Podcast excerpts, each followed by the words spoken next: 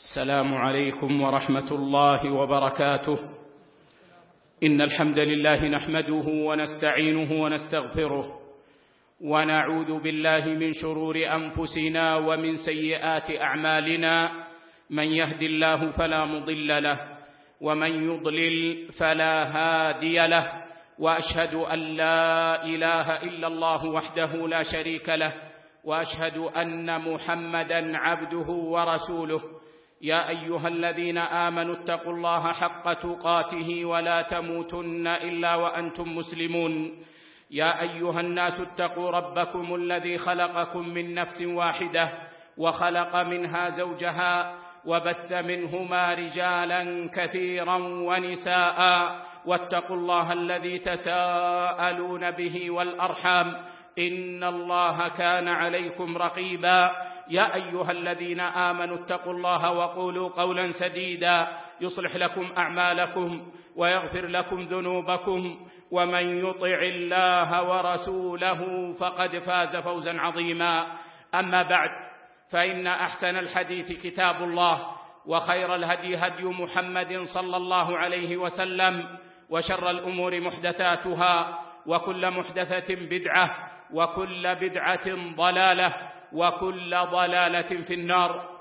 ثم يا معاشر الفضلاء نستأنف شرحنا لكتاب القواعد والأصول الجامعة والفروق والتقسيمات البديعة النافعة للإمام المفسر الفقيه الأصولي عبد الرحمن بن ناصر بن سعدي السعدي رحمه الله عز وجل. وسائر علماء المسلمين. وكنا قد فرغنا من شرح ست وعشرين قاعدة من قواعد هذا الكتاب الجامعة النافعة. ونشرع اليوم إن شاء الله في شرح القاعدة السابعة والعشرين. فيتفضل الشيخ ياسين وفقه الله يقرأ لنا نص القاعدة. الحمد لله والصلاة والسلام الأتمان الأكملان على خير خلق الله وعلى آله وصحبه ومن والاه. أما بعد يقول الشيخ السعدي رحمة الله عليه القاعدة السابعة والعشرون من ترك المأمور جهلا أو نسيانا لم تبرأ ذمته إلا بفعله ومن فعل المحظور وهو معذور بجهل أو نسيان برئت ذمته وتمت عبادته. نعم. هذه القاعدة أيها الإخوة من أنفع القواعد وتندرج تحتها مسائل كثيرة وهي نافعة للمسلم إذا فهمها فإنه يرد إليها كثيرا من النوازل التي قد تنزل به وذلك أن ما يطلبه الشارع من المكلف نوعان. نوع يطلب الشارع فعله وهذا هو المأمور. ونوع يطلب الشارع تركه وهذا هو المنهي عنه. والمأمور ينقسم إلى قسمين. ما طلب الشارع فعله طلبا جازما وهذا هو الواجب. وما طلب الشارع فعله طلبا غير جازم بل على التخيير وهذا هو المندوب. والمقصود بالمأمور في القاعدة هنا الواجب. المأمور به الواجب. وأما القسم الثاني وهو مطلوب الترك وهو المنهي عنه فإنه أيضا ينقسم إلى قسمين. ما طلب الشارع تركه طلبا جازما وهذا هو المحرم أو المحظور. وما طلب الشارع تركه طلبا غير جازم وهذا هو المكروه. والمقصود بالمنهي عنه هنا في هذه القاعدة هو المحظور أو المحرم. والأصل في المكلف أنه يفعل الواجبات ويترك المحرمات لكن قد يترك المكلف الواجب أو يفعل الحرام لعوارض تعرض له. ومن تلك العوارض الجهل والنسيان. والجهل هو عدم العلم بالشيء. أن لا يكون الإنسان عالما بالشيء أصلا. وهو إما جهل بالحكم. لا يعرف الحكم أصلا. وإما جهل بالحال. يعرف الحكم لكن يجهل أنه على الحال التي يطلب فيها الحكم. وإما جهل بالزمان وإما جهل بعدم تحقق الواجب. وأضرب لكم أمثلة لكل نوع. الجهل بالحكم. رجل أحرم بابنه. اعتمر له. أخذه معه في العمرة. ولم يجرده من ملابسه. لأنه يجهل أن الصبي يجرد من الملابس من الملابس حال الإحرام. فهذا جهل الحكم أصلا. أو جهل بالحال مكلف يعلم أن المحرم ممنوع من محظورات الإحرام. فذهب إلى العمرة ورأى زحاما فترك العمرة ورفض العمرة. لم يأت بها ولبس ثيابه وأصبح يتطيب ويقص أظفاره لأنه يجهل أنه محرم. هو يعرف أن المحرم يجتنب المحظورات لكنه الآن يجهل أنه محرم هذا جهل الحال. وقد يكون الجهل بالزمان مثل إنسان استيقظ في آخر الليل في أيام رمضان فذهب وشرب الماء فلما شرب إذا بالمؤذن يقيم الصلاة. قد قامت الصلاة قد قامت الصلاة. فهذا جهل زمان الإمساك أن الزمان قد دخل. وقد يكون الجهل جهلا بعدم تحقق المطلوب. مثل إنسان يعني غسل أعضاء الوضوء وترك جزءا من رجله لم يغسله لا عن عمد وإنما جهل أن الماء لم يصله. جهل أن الماء لم يصله فهذا الجهل.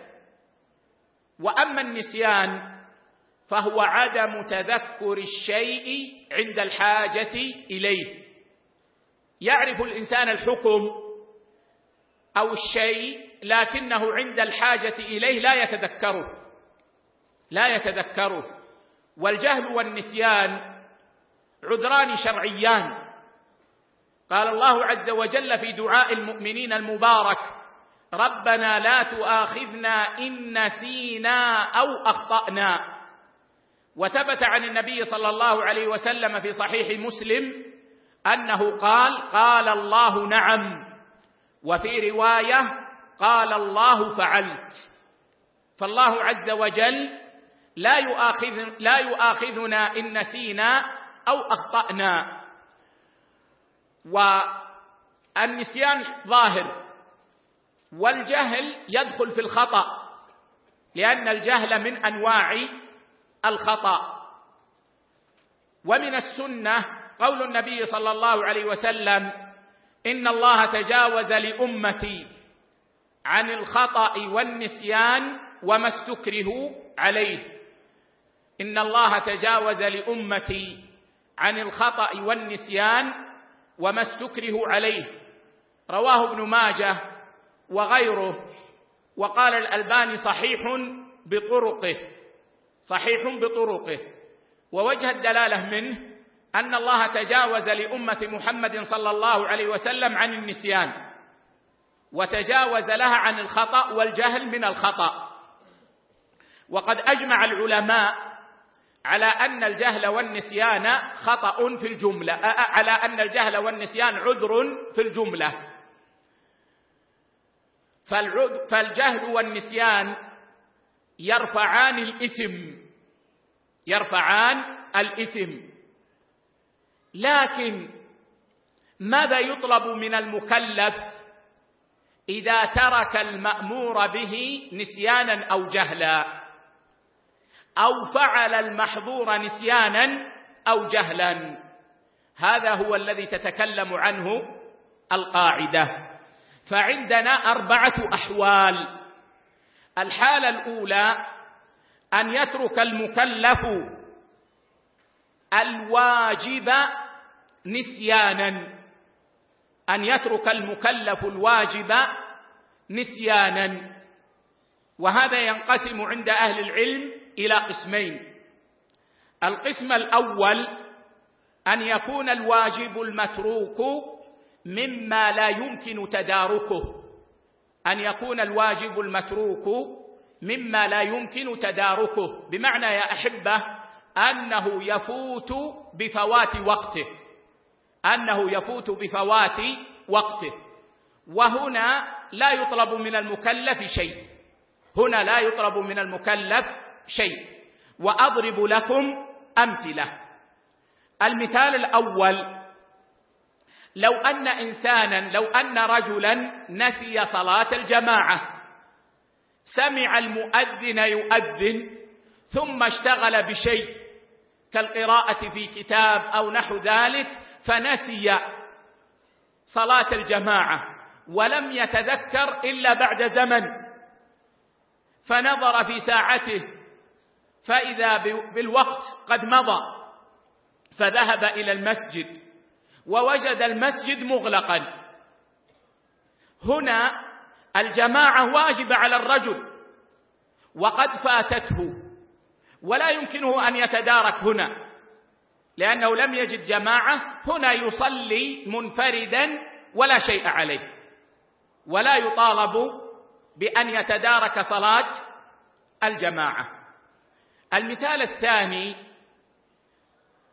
لو أن رجلا نسي صلاة العيد إذا قلنا بوجوبها وقلنا إنها لا تقضى إذا قلنا بوجوب صلاة العيد وهو خلاف قول الجمهور وقلنا إنها لا تقضى فنسي رجل صلاة العيد ولم يتذكر إلا بعد أن صلى الناس.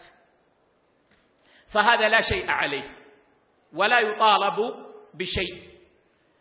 كذلك مثلا المثال الثالث لو نسي المكلف صلاة الكسوف أو الخسوف إذا قلنا بوجوبها ولم يتذكر إلا بعد ذهاب السبب بعد انجلاء الكسوف أو الخسوف فهذا لا يطالب بشيء. لأن هذا لا يمكن أن يتدارك. والقسم الثاني أن يكون الواجب المتروك مما يمكن تداركه.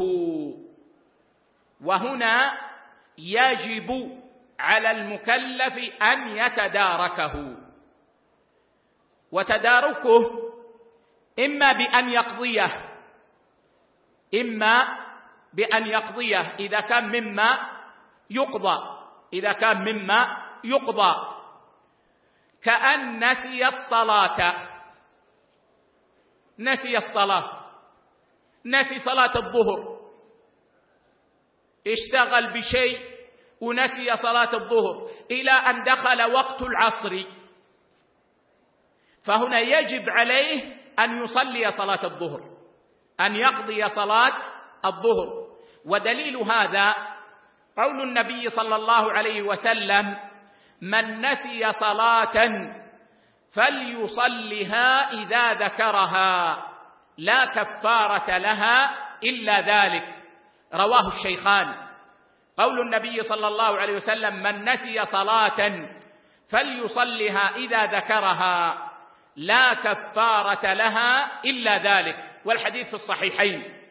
وفي رواية عند مسلم من نسي صلاة أو نام عنها فكفارتها أن يصليها إذا ذكرها. من نسي صلاة أو نام عنها فكفارتها أن يصليها إذا ذكرها.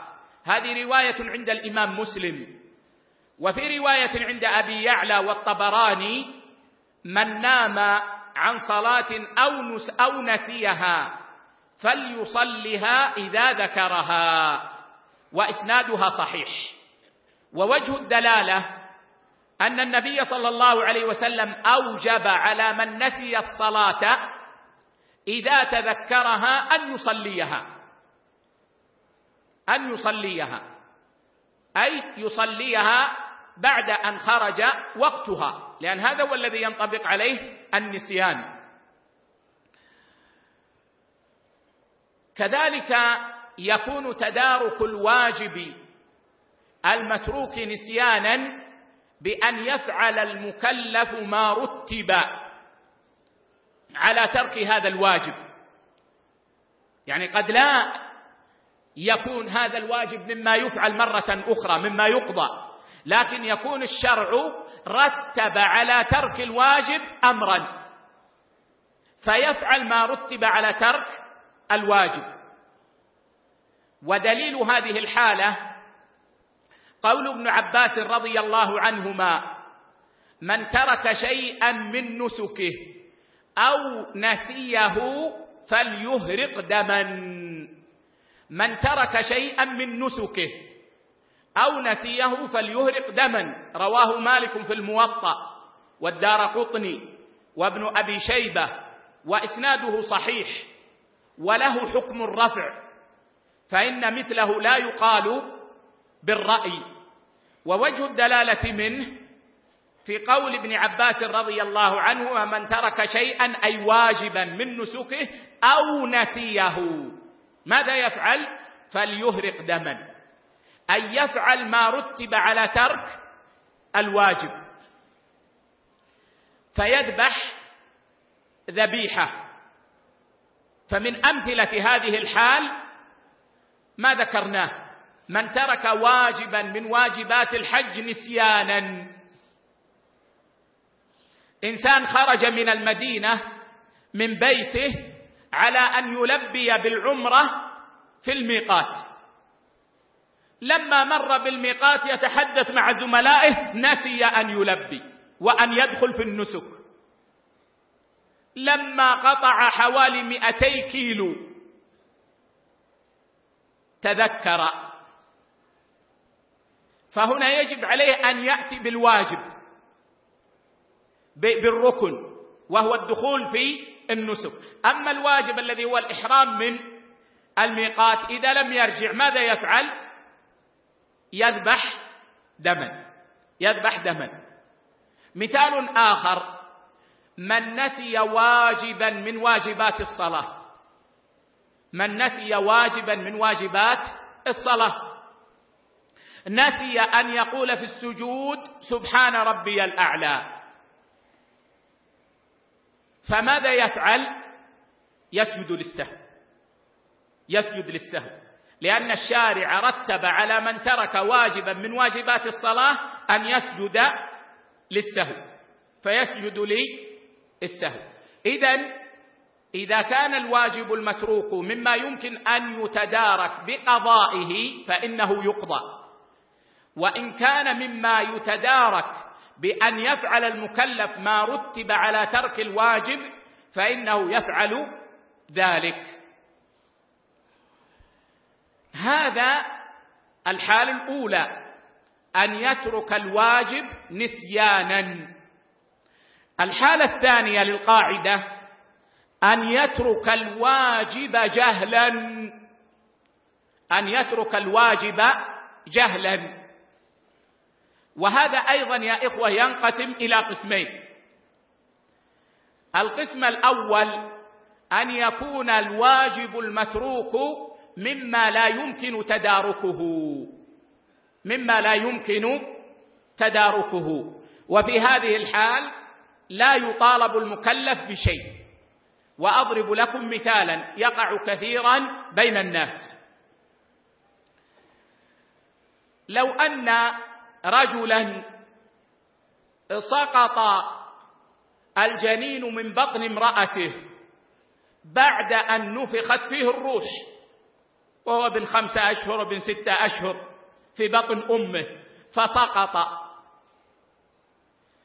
ولم يعلم أنه يجب أن يغسل ويكفن ويصلى عليه.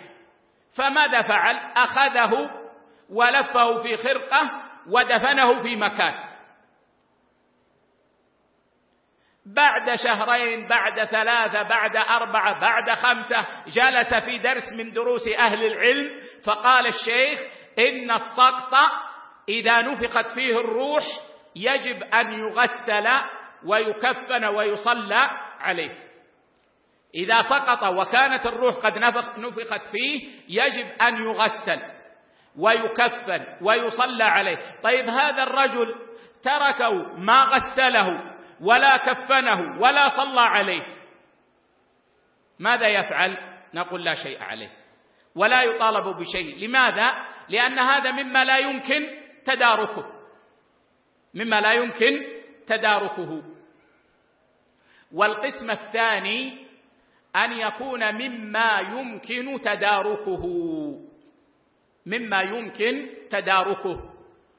وهنا ذهب أكثر أهل العلم إلى أنه يجب تداركه. ذهب أكثر أهل العلم إلى أنه يجب تداركه. والراجح في المسألة التفصيل. فإن كان الجهل جهلا بالحكم فإن المكلف لا يطالب بشيء. إذا كان الجهل جهلا بالحكم فإن المكلف لا يطالب بشيء. لأن التكليف فرع العلم. ما الدليل على هذا؟ الدليل ما ثبت في الصحيحين. أن رجلا دخل المسجد وكان النبي صلى الله عليه وسلم جالسا مع أصحابه فسلم على النبي صلى الله عليه وسلم. فقال النبي فسلم على النبي صلى الله عليه وسلم ورد النبي صلى الله عليه وسلم عليه السلام فأخذ ناحية فصلى ركعتين ينقرها نقرا فجاء إلى النبي صلى الله عليه وسلم فقال السلام عليكم فقال النبي صلى الله عليه وسلم وعليكم السلام هكذا صرح به في صحيح مسلم.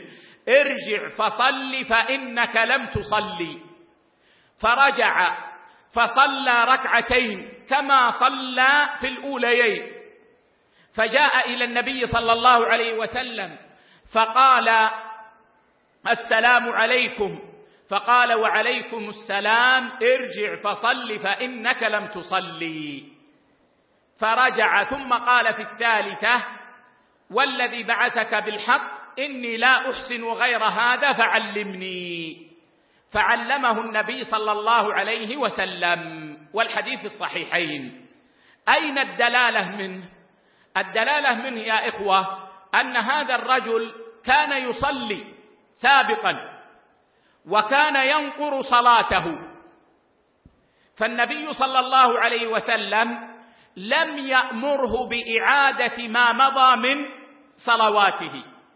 وإنما أمره بتصحيح الصلاة الحالية. بتصحيح الصلاة الحالية. مع أنه صلى الله عليه وسلم قال فإنك لم تصلي.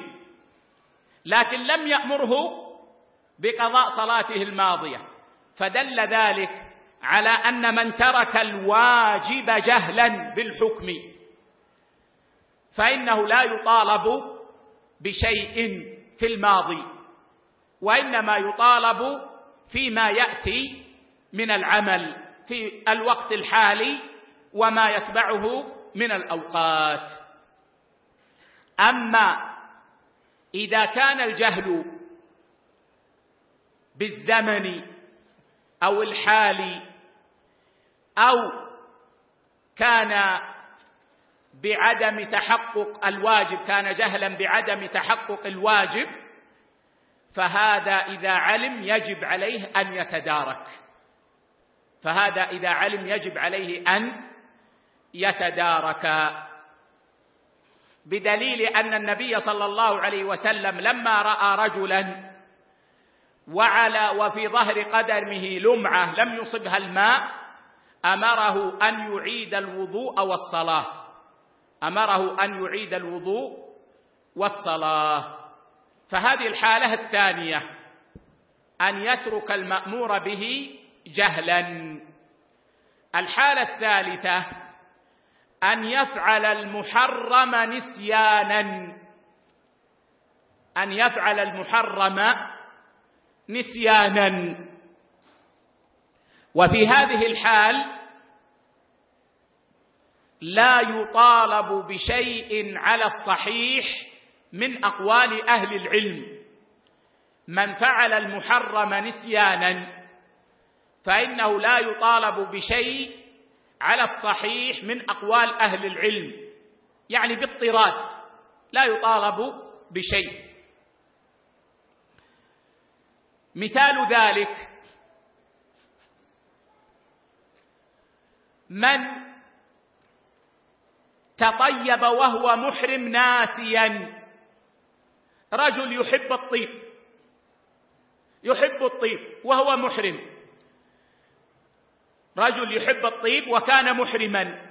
فرأى قارور الطيب فنسي أنه محرم فأخذ الطيب وتطيب لما تطيب تذكر. فهذا لا شيء عليه سوى أن يغسل الطيب. يغسله لماذا؟ حتى لا يستصحبه وقد علم. وتذكر. والحالة الرابعة أن يفعل المحظور جاهلا. وهذا أيضا لا يطالب بشيء على الصحيح من أقوال أهل العلم في جميع الأمور إلا شيئا واحدا. وهو الجماع في الإحرام. فإنه لا يعذر فيه بالجهل.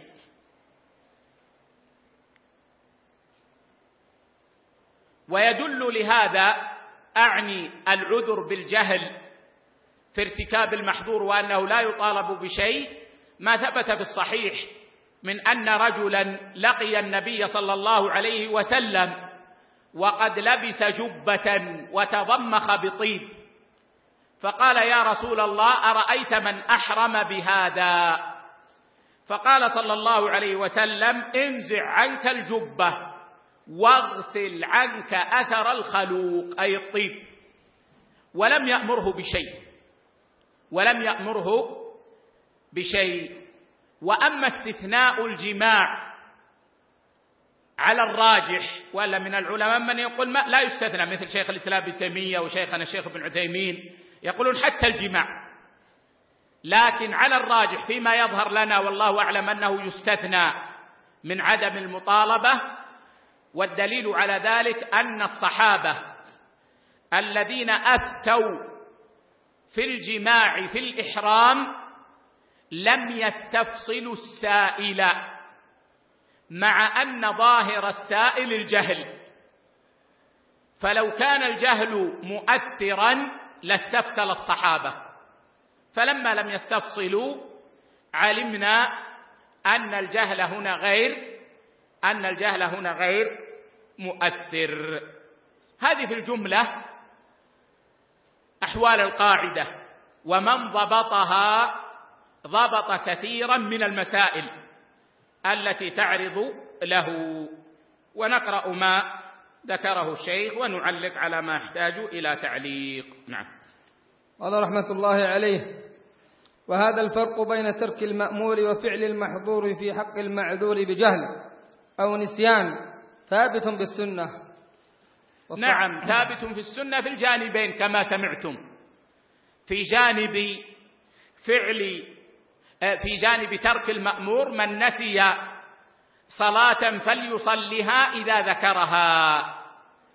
وفي جانب فعل المحظور أدلة كثيرة منها ما ثبت في الصحيحين من قول النبي صلى الله عليه وسلم من نسي وهو صائم فأكل أو شرب فليتم صومه فإنما أطعمه الله وسقاه. نعم. قال يرحمه الله والصحيح طرده في جميع المسائل من دون استثناء. كما اختار ذلك شيخ الإسلام وغيره من أهل العلم. والمشهور من مذهب الإمام أحمد فيه تفصيل. نعم. من أهل العلم من قال بطرد هذه القاعدة في كل شيء. ومن أهل العلم من فصل. ويظهر لكم هذا في محظورات الإحرام. فإن من أهل العلم من قال كل من ارتكب محظورا جاهلا أو ناسيا فإنه لا شيء عليه ولا يطالب بشيء. تطيب حلق شعره قص أظفاره قتل صيدا أيا كان المحظور.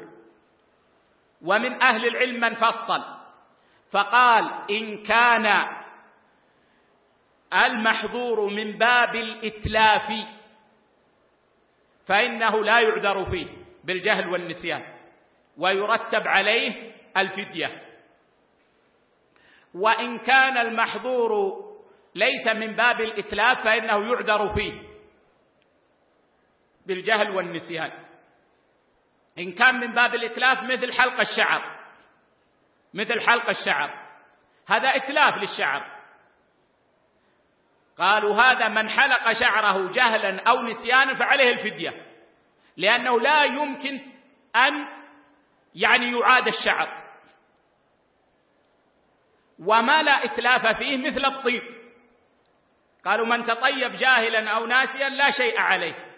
لأنه يمكن أن يغسل الطيب وانتهى الأمر. لكن الراجح هو ما ذكرناه وقدمه الشيخ.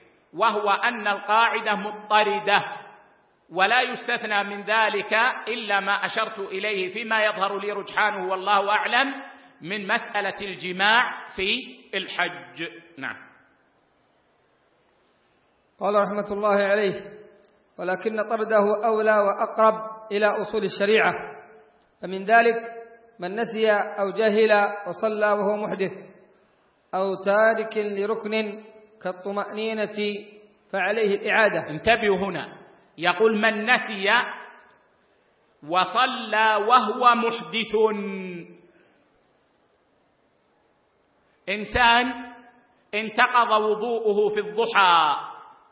صلى صلاة الضحى ثم انتقض وضوءه.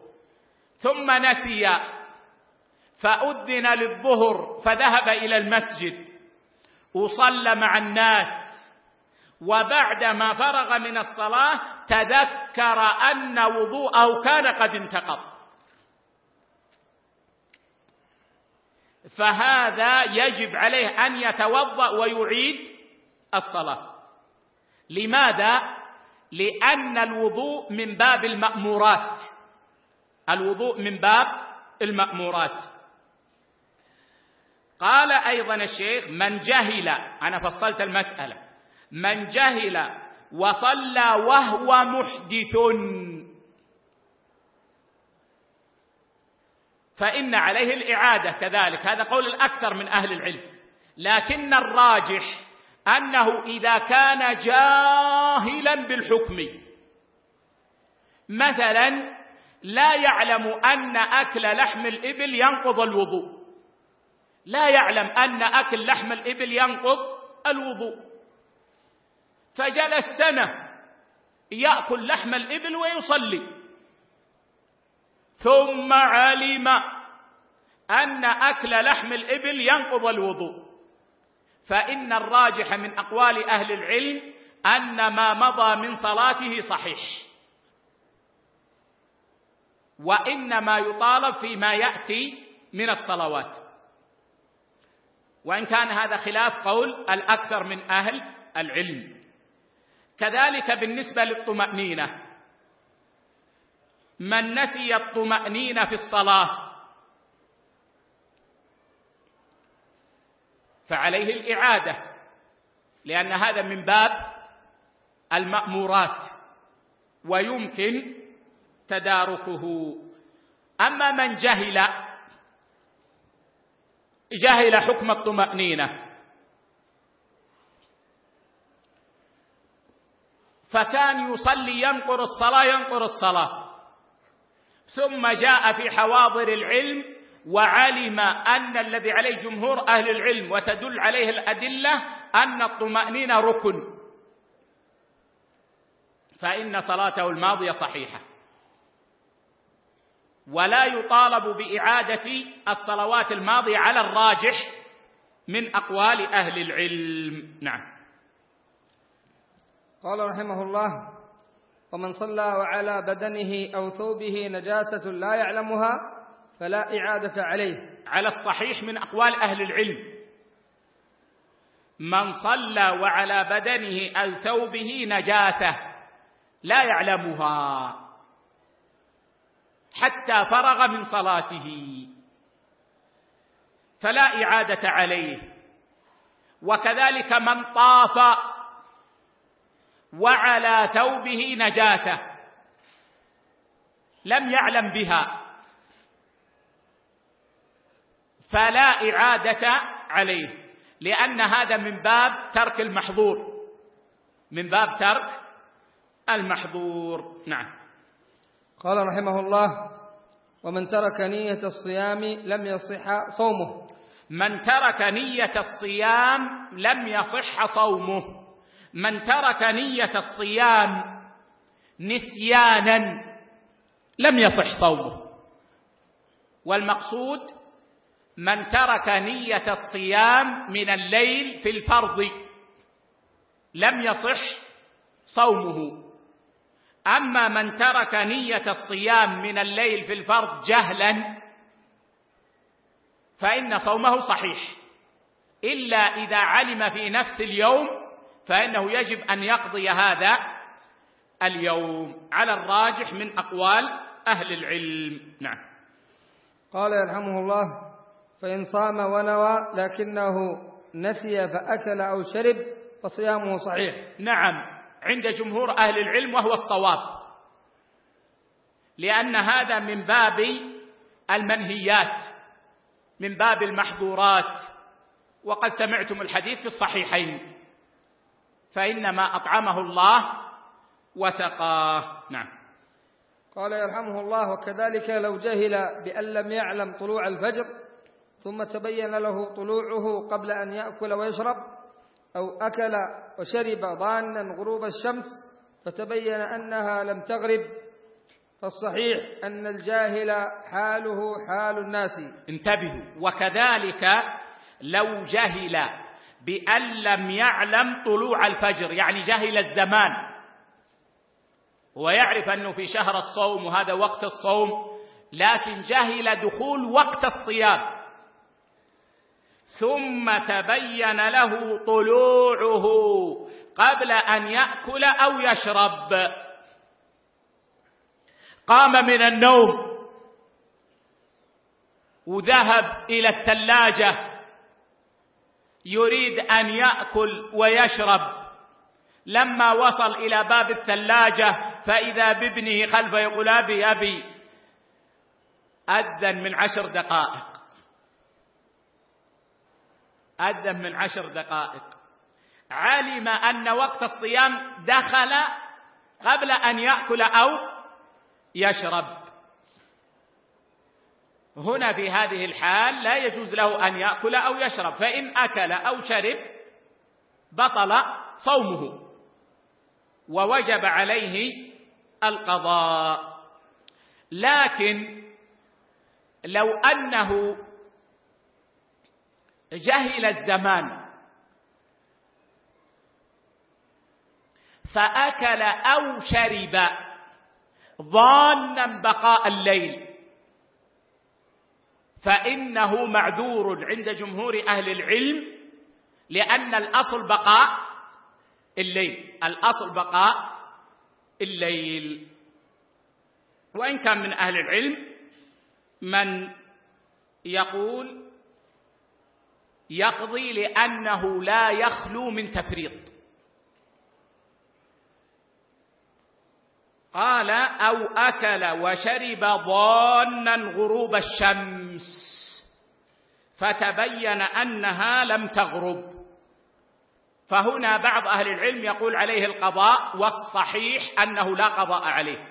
لكن يجب عليه أن يمسك بقية اليوم. يعني لو كان الإنسان في الصحراء وأظلمت السماء بالغيوم ولا ساعه معه فظن دخول المغرب. فأكل أو شرب. ثم انقشعت السحب. فبانت الشمس. فإنه يجب أن يمسك. ولا قضاء عليه على الصحيح في هذه الحالة.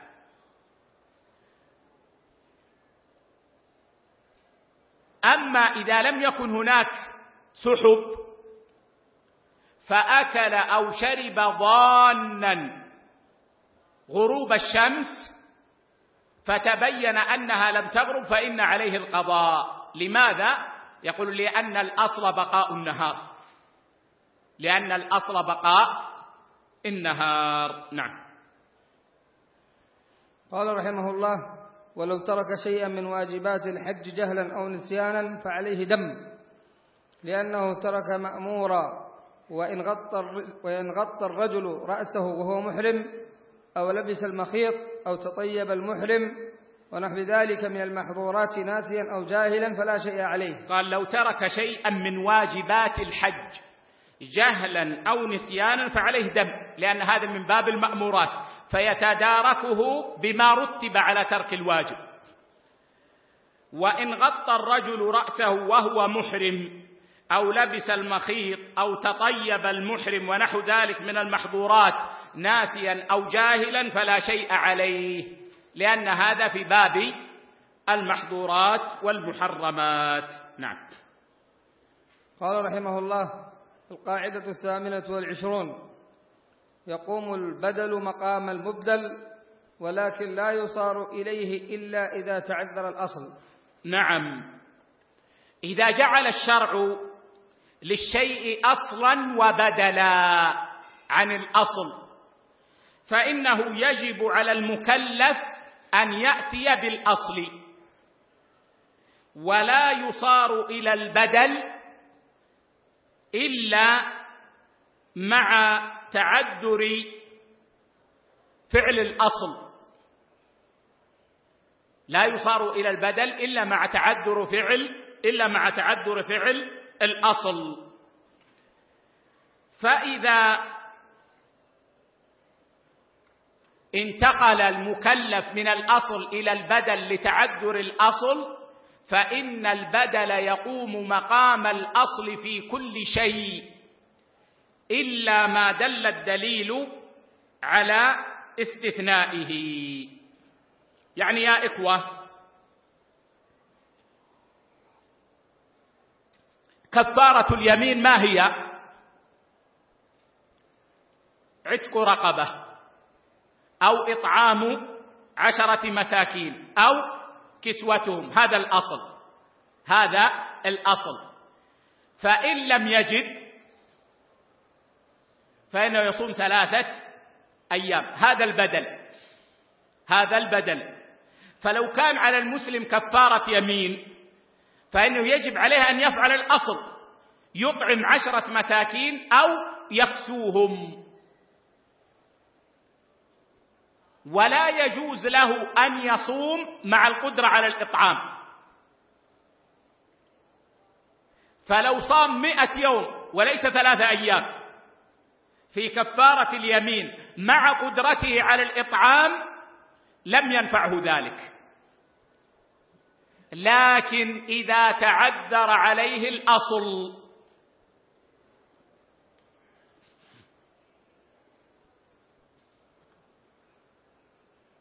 فإنه يصوم ثلاثة أيام ويقوم البدل مقام الأصل في كل شيء إلا ما استثني. إلا ما استثني. ومما يستثنى أن مصلحة الأصل أعظم من مصلحة البدل أن مصلحة الأصل أعظم من مصلحة البدل ما الدليل؟ الدليل أن الشرع جعله أصلا وهذا يدل على أن مصلحته أعظم من مصلحة البدل فمصلحة إطعام عشرة مساكين في كفارة اليمين أعظم من مصلحة صيام ثلاثة أيام. وهل الثواب مما يستثنى؟ فتكون يكون ثواب البدل ثواب الأصل أعظم من ثواب البدل محل خلاف من بين أهل العلم.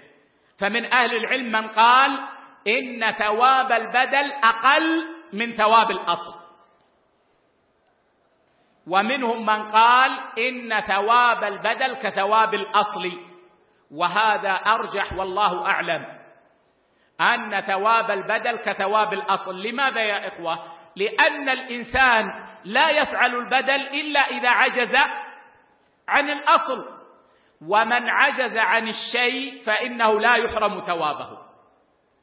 من عجز عن الشيء فإنه لا يحرم ثوابه. فكيف إذا فعل بدله؟ لا شك أنه لا يحرم ثوابه.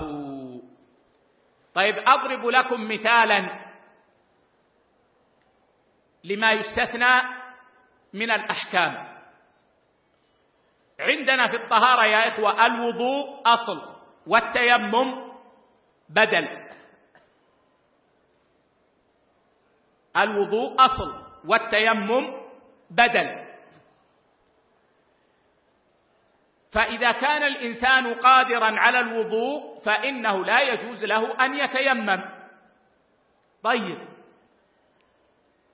إذا عجز عن الوضوء بالماء فإنه يتيمم.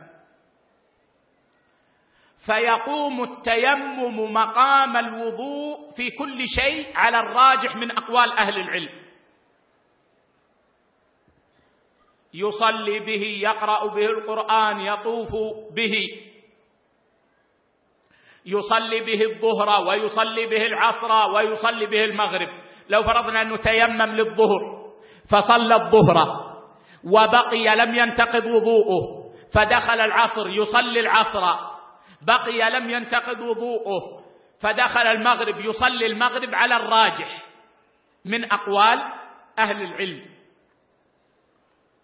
ويستثنى من ذلك حكم واحد وهو أن أن المتيمم إذا وجد الماء انتقضت طهارته. وهذا ليس في الوضوء هذا ليس في الوضوء. فالمتيمم إذا وجد الماء انتقضت طهارته. لقول النبي صلى الله عليه وسلم إن الصعيد الطيب طهور المسلم وإن لم يجد الماء عشر سنين. فإذا وجد الماء فليمسه بشرته. رواه الترمذي وأبو داود والنسائي وصححه الألباني. فهنا النبي صلى الله عليه وسلم قال الصعود الصعيد الطيب طهور المسلم إذا لم يجد الماء. ولو كان عشر سنين فهي طهارة كاملة على الصحيح على ما يدل عليه الحديث. فإذا وجد الماء فليمسه بشرته.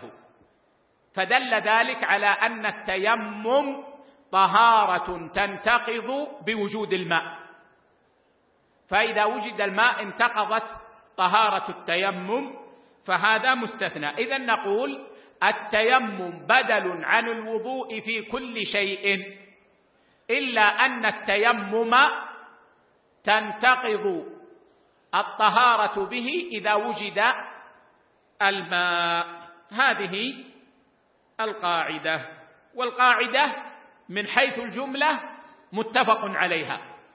وإن كان العلماء يختلفون في المسائل التي تدخل تحتها. نعم.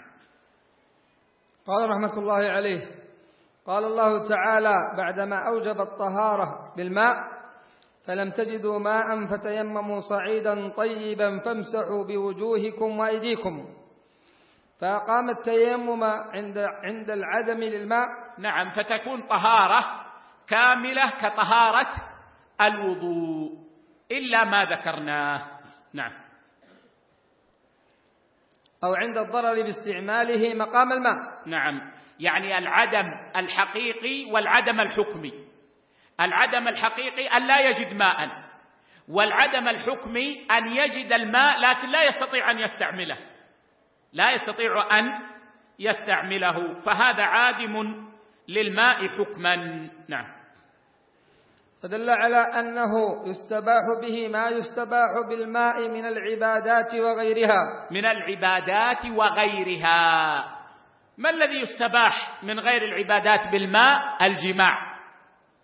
الجماع ليس عبادة ولكنه يستباح بالماء. فالمرأة إذا كانت حائضا مثلا وطهرت ولا ماء عندها فإنها تتيمم. فإذا تيممت حلت لزوجها.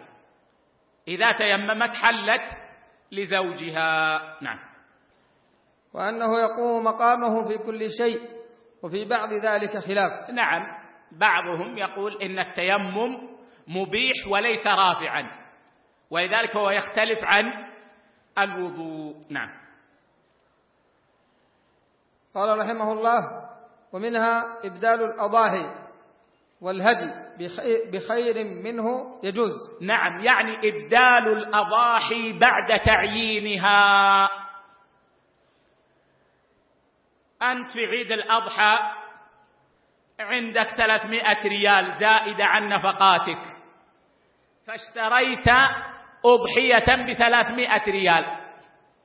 مجزئة مجزئة أقل درجات الإجزاء.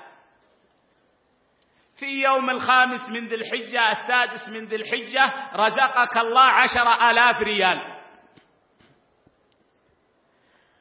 فقلت أنت أنا أريد أن أبدل هذه الضعيفة بثلاثمائة ريال بذبيحة بألف ريال. أريد أضحية بألف ريال تكون كاملة الصفات. يجوز هذا على الراجح. لأنك تنقلها إلى خير منها. تنقلها إلى خير منها. وكذلك الهدي مثل الأضحية. إذا عينته ثم وجدت خيرا منه وأردت أن تنقل الهدي إلى الخير فإن ذلك يجوز على الراجح من أقوال أهل العلم. نعم. قال يرحمه الله ويقوم البدل فيه مقام المبدل. نعم. وكذلك الوقف إذا جاز بيعه وإبداله عند الضرورة قام بدله مقامه في أموره كلها. وكذلك الوقف إذا جاز بيعه وإبداله عند الضرورة. وذلك إذا تعطلت منافع الوقف أو كادت أن تتعطل. إذا تعطلت مثال ذلك لو أن إنسانا بنى مسجدا في قرية فارتحل أهل القرية عنها. فارتحل أهل القرية عنها.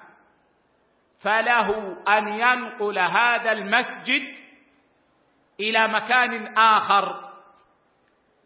ويصبح هذا المسجد الذي في القرية مملوكا له أرض له. يعني بنى مسجدا لأناس في قرية يصلون فيه. بعد سنتين ثلاث سنين أربع سنين ترك أهل القرية القرية بالكلية وأصبح المسجد مغلقا.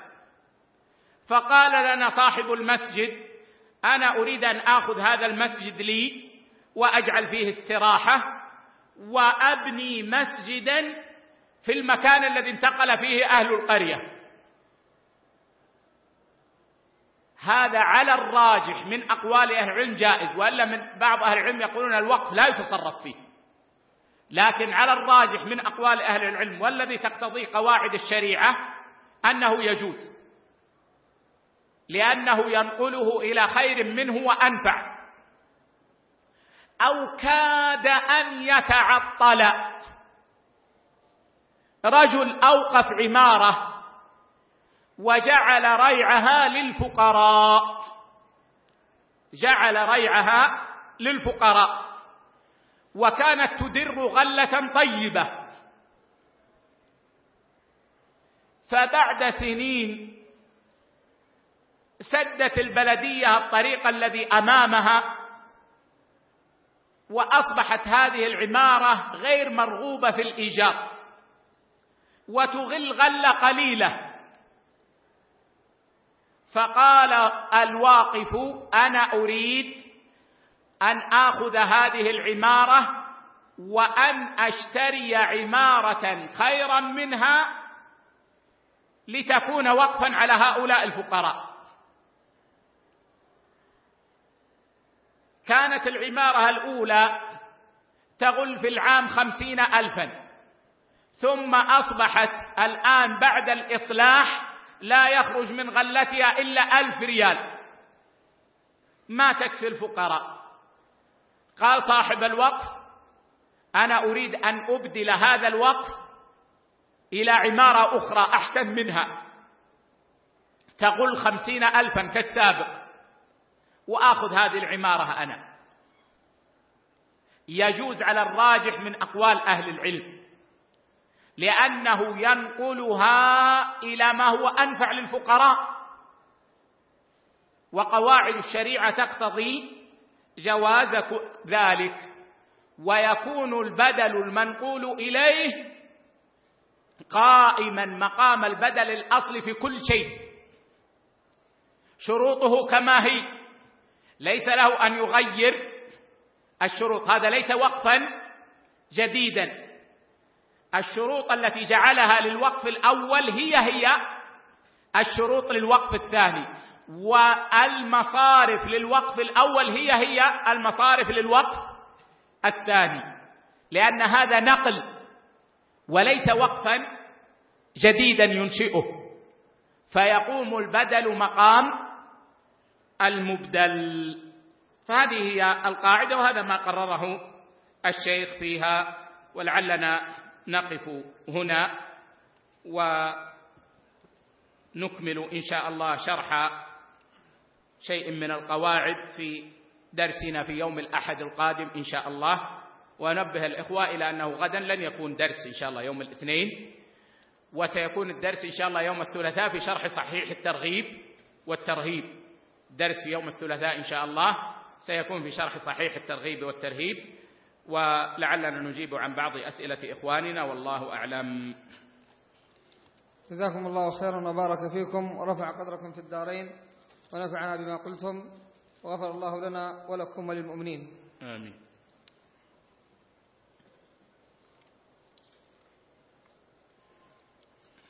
صلى الله إليكم ما ذكره الشيخ السعدي بمن جهل بأن لم يعلم طلوع الفجر ثم تبين له طلوعه. دخوله في القاعدة. إذا تبين له قبل أن يأكل أو يشرب فإنه في هذه الحال ليس له أن يأكل أو يشرب.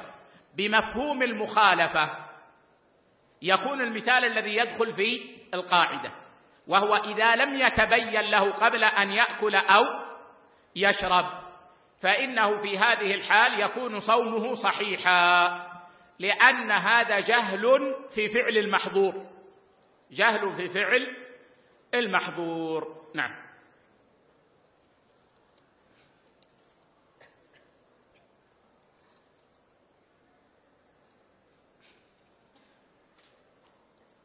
يقول هذا أحسن الله إليكم في القاعدة السادسة والعشرين يقبل قول الأمناء في الذي تحت أيديهم من التصرفات نعم.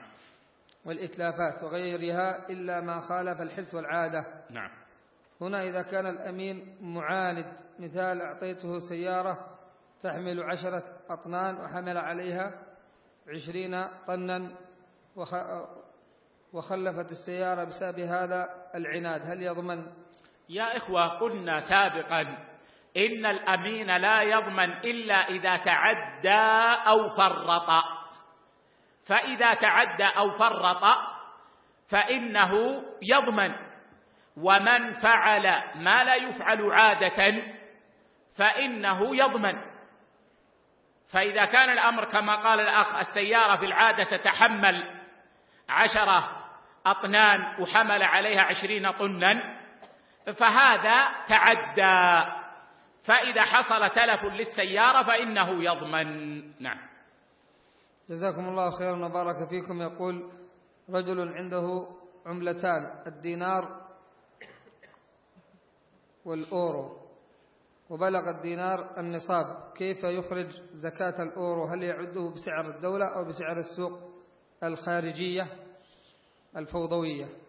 بل يعده بالسعر الذي يبيعه لو شاء أن يبيعه. أنت لو أردت أن تبيع اليورو الذي عندك ستبيعه بسعر الدولة أو بسعر السوق السوداء. إن كنت ستبيعه بسعر الدولة وأنت ملتزم بهذا فتحسبه في الزكاة بسعر الدولة.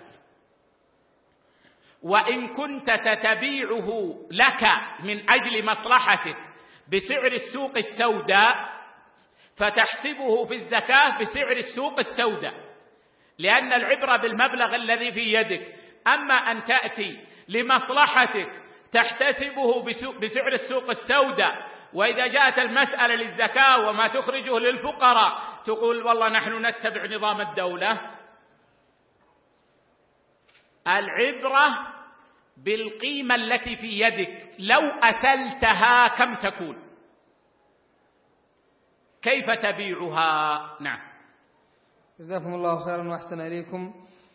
سائل عن طريق الشبكة يقول أخت تقول أن جدها أعطى أمها خرزة حتى يتم لها الذرية وأنها تحتفظ بها في مكان محكم وإلى الآن هي بحوزتها منذ أكثر من ثلاثين عاما. والخرزه لها خاصية حيث لو ظهرت من مكانها تقفز هنا وهناك بمفردها والأخت أرادت أن تتخلص منها فسألت أحد المشايخ عندهم فقال لها صبي عليها ماء مرقي وتخلصي منها. فصبت عليها الماء ثم عادت إليها فوجدت الماء غير موجود وهي الآن تريد التخلص منها إلا أنها تخاف أن يصيب أحد من إخواتها سوء. ويكون اللوم عليها فما نصيحتكم لهذه الأخت وكيف تفعل مع هذه الخرزة؟ لا شك أن هذا منكر عظيم وأن الواجب التخلص من هذه الخرزة التي قد يكون فيها جن أو سحر والعياذ بالله رحمة بجدها وبأمها وبهم والنصيحة أن تقرأ المعوذات. قل هو الله أحد وقل أعوذ برب الفلق وقل أعوذ برب الناس. على هذه الخرزة وأن توضع في شيء وأن يرمى بها في قاع البحر. إذا لم يمكن تكسيرها وإزالة ما فيها بعد قراءة المعوذات عليها فلتوضع في علبة أو نحوها ويرمى بها في قاع البحر بعد أن يقرأ عليها المعوذات وإذا أمكن تكسيرها وإتلافها فهذا أحسن وأكمل. نعم. جزاكم الله خيرا وأحسن إليكم. يقول نريد منكم نصيحة وتوجيه في مسألة الخلاف الذي يحصل في المسائل التي اختلف فيها أهل العلم الثقات الكبار ويحصل بسببها شقاق ونزاع بين الإخوة كالقبض. والسدل بعد الركوع وبعض مسائل البيوع لأن البعض يقول يجب فيها الإنكار فما نصيحتكم وما الضابط في المسألة؟ المسائل الاجتهادية الفقهية لا لا إنكار فيها بإجماع العلماء. حتى لو رأى العالم أنها محرمة. وراى غيره انها مباحه وكانت المساله اجتهاديه اي كانت مبنيه على الادله واخذ كل عالم بما دل عليه الدليل فهنا لا انكار الا على من علم انه يعتقد حرمه يعتقد حرمتها ويفعلها. فإنه ينكر عليه لأنه يفعل ما يعتقد أنه حرام. وأضرب لكم مثالا بالعبادات ومثالا بالمعاملات. أما العبادات فالمثال الذي ذكره الأخ مسألة القبض بعد الركوع أو السدل. هذه مسألة اجتهادية محضة. رأى بعض أهل العلم أن السنة القبض ولهم أدلة. ورأى بعض أهل العلم أن السنة السدل ولهم فهم في الأدلة هو مرجوح عندنا بل ضعيف عندنا. ورأوا مع ذلك أن القبض بدعة بحسب فهمهم للأدلة. فهنا لا إنكار في هذه المسألة بإجماع العلماء. حتى لو كنت ترى أن القبض بعد الركوع بدعة فإنك لا تنكر على من يقبض لأن المسألة اجتهادية. إلا إذا كان الإنسان يعتقد أن القبض بدعة وكان يقبض بلا سبب فإنه ينكر عليه. وقولي بلا سبب هذا يخرج ما لو قبض مع اعتقاده أن القبض محرم بعد الركوع لسبب. كما لو كان يصلي خلف الإمام ويعتقد أن من صلى خلف الإمام يجب عليه أن يتابع الإمام في هذا. فهذا قبض لسبب فلا ينكر عليه. أما والله لا يرى القبض بل يقول إنه بدعة ويقرر ذلك في دروسه في بلده. وجاء يريد يراجع هيئة كبار العلماء يريد دعم للمسجد ولا يريد كتب ولا يريد كذا. وراى المشايخ يقبضون بعد الركوع وهي السنة إن شاء الله. فلما رآهم قام يقبض بعد الركوع. لا لأنه يصلي خلف إمام لكن لأنه يريد دعم المسجد. فهذا ينكر عليه. لأنه فعل ما يعتقد أنه حرام من غير سبب مبيح. وأما مثال المعاملات